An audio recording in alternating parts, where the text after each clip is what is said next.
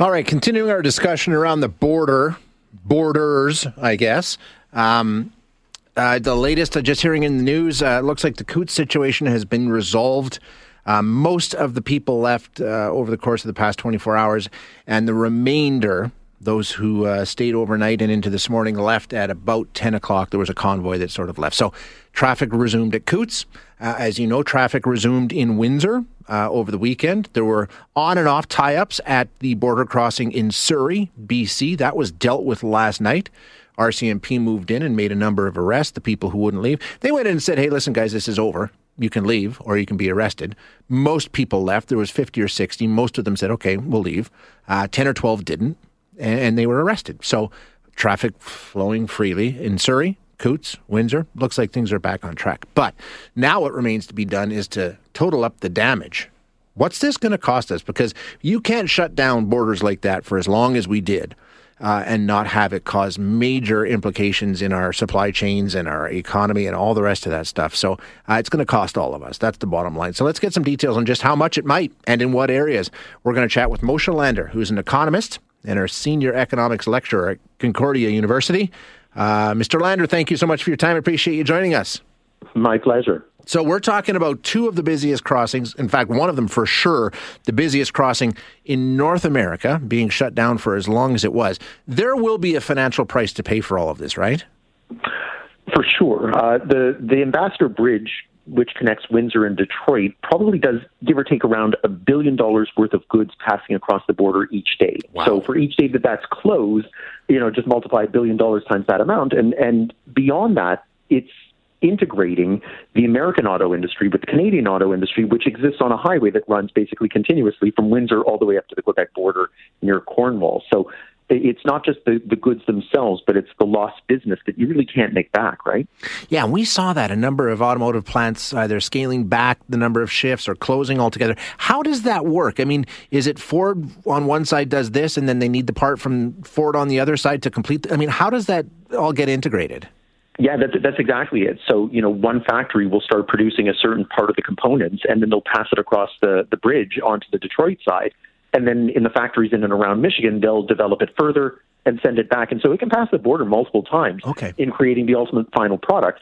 Even if you have one factory that's making the entire car from beginning to end, there still is that uh, parts that are going to be fed into that production process. So even if it's not like a half finished chassis, the fact is that they're going to need a continuous supply of parts that might be coming from part suppliers down even into Ohio. And so when the borders closed, those cars just sit there unfinished uh, and, and, unable to go further. Eventually they get made, yeah. but it just delays all of the subsequent production that would have been done in that time. Makes perfect sense. Okay. What other goods uh, might we see be affected here? I mean, what are some of the major players coming across that border? So uh, across there, you're talking about a lot of the manufacturers, right? Because Ontario really is the heart of Canada's manufacturing sector. And so any of those factories that are relying on parts coming up through the U.S., and that itself might be parts that are coming from China, mm-hmm. but maybe are shipped to, say, Los Angeles and then, uh, you know, trucked across the country. Those are going to be affected. The, the Coutts border and, and the, the western side of the borders, uh, they're going to be dealing in more, say, uh, agricultural products. They're going to be dealing in, of course, cattle and uh, meat products and, and a lot of, uh, you know, perishable goods that aren't going to be able to last particularly long because they can't be stored. Yeah, I mean, with Coutts being closed as long as it was, and I, I, don't know if what the situation was, but some of those perishables, livestock things that you're talking about, if those were lost uh, as these trucks had to divert to other locations or had to sit and wait, I mean, that money will have to be made up. Is that a factor here? Yeah, um, you know that that's going to hit the profits of you know say your grocery stores, right? So Safeway is going to say, look, it's not just because we didn't get this shipment. You as a consumer can double up this week and just buy two of them, right? Yeah. So if those perishable goods didn't come across, then they're gone, and, and so that's going to either reduce their profits, which is one option, or if they want to maintain their profits, they're going to try and pass across some of that lost revenue by increasing prices on existing products that are either on the shelves or subsequently on the shelves which could trigger even higher inflation than we've been seeing in the last. Shipping can make or break a sale, so optimize how you ship your orders with ShipStation. They make it easy to automate and manage orders no matter how big your business grows. And they might even be able to help reduce shipping and warehouse costs. So optimize and keep up your momentum for growth with ShipStation. Sign up for your free 60-day trial now at shipstation.com and use the code POD. That's shipstation.com with the code POD. Here. Well, that's the thing. I mean, we're at a time where we don't have a lot of margin here. I mean, inflation is higher than it's been in decades.